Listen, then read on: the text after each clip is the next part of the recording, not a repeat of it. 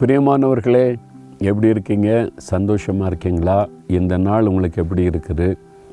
ஒவ்வொரு நாளும் நமக்கு ஆசீர்வாதமான நாள் தான். ஏன்னா ஆண்டவர் கூட இருக்கிறார்ல? இயேசு கூட இருந்து நடத்தும் போது எல்லா நாளுமே நல்ல நாட்கள் ஆசிர்வாதமான நாட்கள்.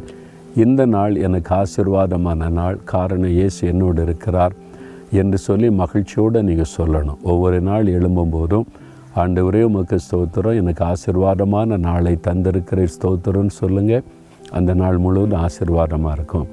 நான் மட்டும் ஆசீர்வாதமாக இருந்தால் போதுமா? என் சந்ததி என் குடும்பம் என்னுடைய ஃபேமிலி என்னுடைய பிள்ளைகள் இது மாதிரி எல்லாருமே ஆசீர்வாதமாக இருக்கணும்ல?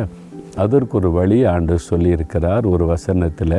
அதை பாருங்களேன். நீதிமொழிகள் இருபதாம் அதிகாரம் ஏழாவது வசனம் பாருங்கள் நீதிமான் தன் உத்தமத்திலே நடக்கிறான். அவனுக்கு பிறகு அவன் பிள்ளைகளும் பாக்கியவான்களாய் இருப்பார்கள் நீதிமான் தன் உத்தமத்திலே நடக்கிறான். ஆண்டவர் சொல்கிறாரு நீதிமான் நீங்கள் நீதிமான் தானே? இல்லையா? அப்படியே நினைக்கிறீங்க. இயேசுவின் ரத்தத்தினால் கழுவப்பட்ட எல்லாரும் நீதிமான்கள். நீதிமான் சொன்னால் யார்? இயேசுவின் ரத்தத்தினால் கழுவப்பட்டு பாவ மன்னிப்பை பெற்றுக்கொண்டவங்க நீதிமான்கள். அவங்க உத்தமமாய் நடக்கணுமா? நீதியாய் நடக்கணும். அநீதியான எந்த காரியத்துக்கும் நம்ம வாழ்க்கையில் இடம் கொடுக்கக்கூடாது நம்ம செய்கிற காரியம் நீதியாக இருக்கணும். சிலர் வந்து வேலையில் உயருவதற்கு பிஸ்னஸில் சம்பாதிப்பதற்கு குறுக்கு வழியை பயன்படுத்துவாங்க. அது வந்து பிஸ்னஸ் நேக் அப்படிம்பாங்க.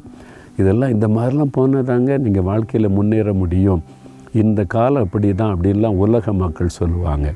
நாம் உலகத்தார் அல்ல நீங்கள் நீதிமான்கள். இயேசுவின் இரத்தத்தினால் மீட்கப்பட்டவர்கள். நாம் வித்தியாசமானவர்கள். உலகத்தில் எத்தனை பேர் யார் எந்த குறுக்கு வழியில் எப்படி போனாலும் நாம் உத்தமமாய் நடக்க நம்ம அர்ப்பணித்து கொள்ளணும்.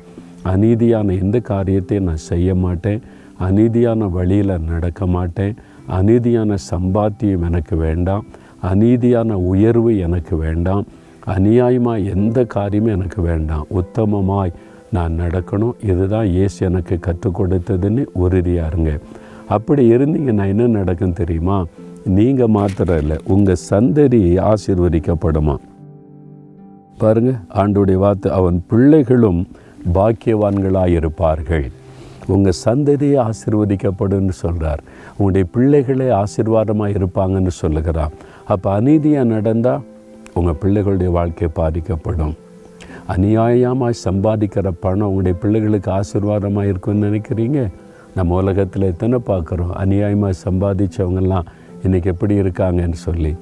அநீதியான எந்த காரியத்துக்கு இடம் கொடுக்காதுங்க. உத்தமமாய் நடக்க அர்ப்பணித்து கொள்ளுங்க. உங்கள் பிள்ளைகளும் ஆசீர்வதிக்கப்பட்டிருப்பாங்க. ஆண்டவரே நான் நீதிமானாக உம்முடைய இரத்தத்தினால் கழுவப்பட்டு உம்முடைய கிருபையினால் நீதிமான் ஆக்கப்பட்டதற்காய் ஸ்தோத்திரம். உத்தமமாய் நடக்க நான் அர்ப்பணிக்கிறேன். எந்த காலத்திலும் அநீதிக்கு நான் இடம் கொடுக்காதபடி நீதி நேர்மையாய் நடக்க நான் அர்ப்பணித்து கொள்ளுகிறேன். என்னையும் என் சந்ததியும் நீர் ஆசிர்வதிக்கிறதற்காய் ஸ்தோத்திரம். இயேசுவின் நாமத்தில் ஜெபிக்கிறேன் பிதாவே. ஆமேன் ஆமேன்.